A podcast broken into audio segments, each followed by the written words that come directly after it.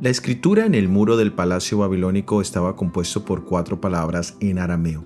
La simple lectura literal que decía numerado, numerado, pesado, dividido, no podía ser entendida excepto con la iluminación divina.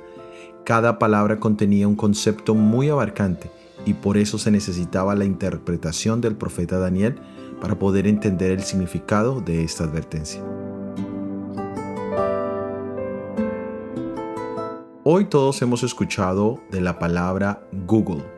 Entendemos más o menos a lo que se refiere, pero pocos saben su verdadero origen o significado. Google viene de la palabra Google, o en español Google, que es el número 10 elevado a la centésima potencia, es decir, 10 elevado a 100. El término Google o Google existe desde 1938 cuando el matemático Edward Keisner le pidió a su sobrino de 9 años que creara un nombre para un número inmensamente grande. Fue así como el nombre Google fue escogido para denominar este buscador de una grandísima cantidad de información.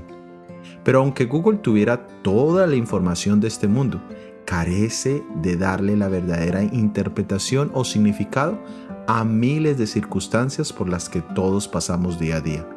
Por eso el apóstol Pablo dice, y si tuviera todo conocimiento, pero no tengo amor, nada soy. Dios es amor. Dios es el único que nos puede dar el verdadero significado a nuestras vidas. Busquemos hoy el verdadero creador del conocimiento y del amor.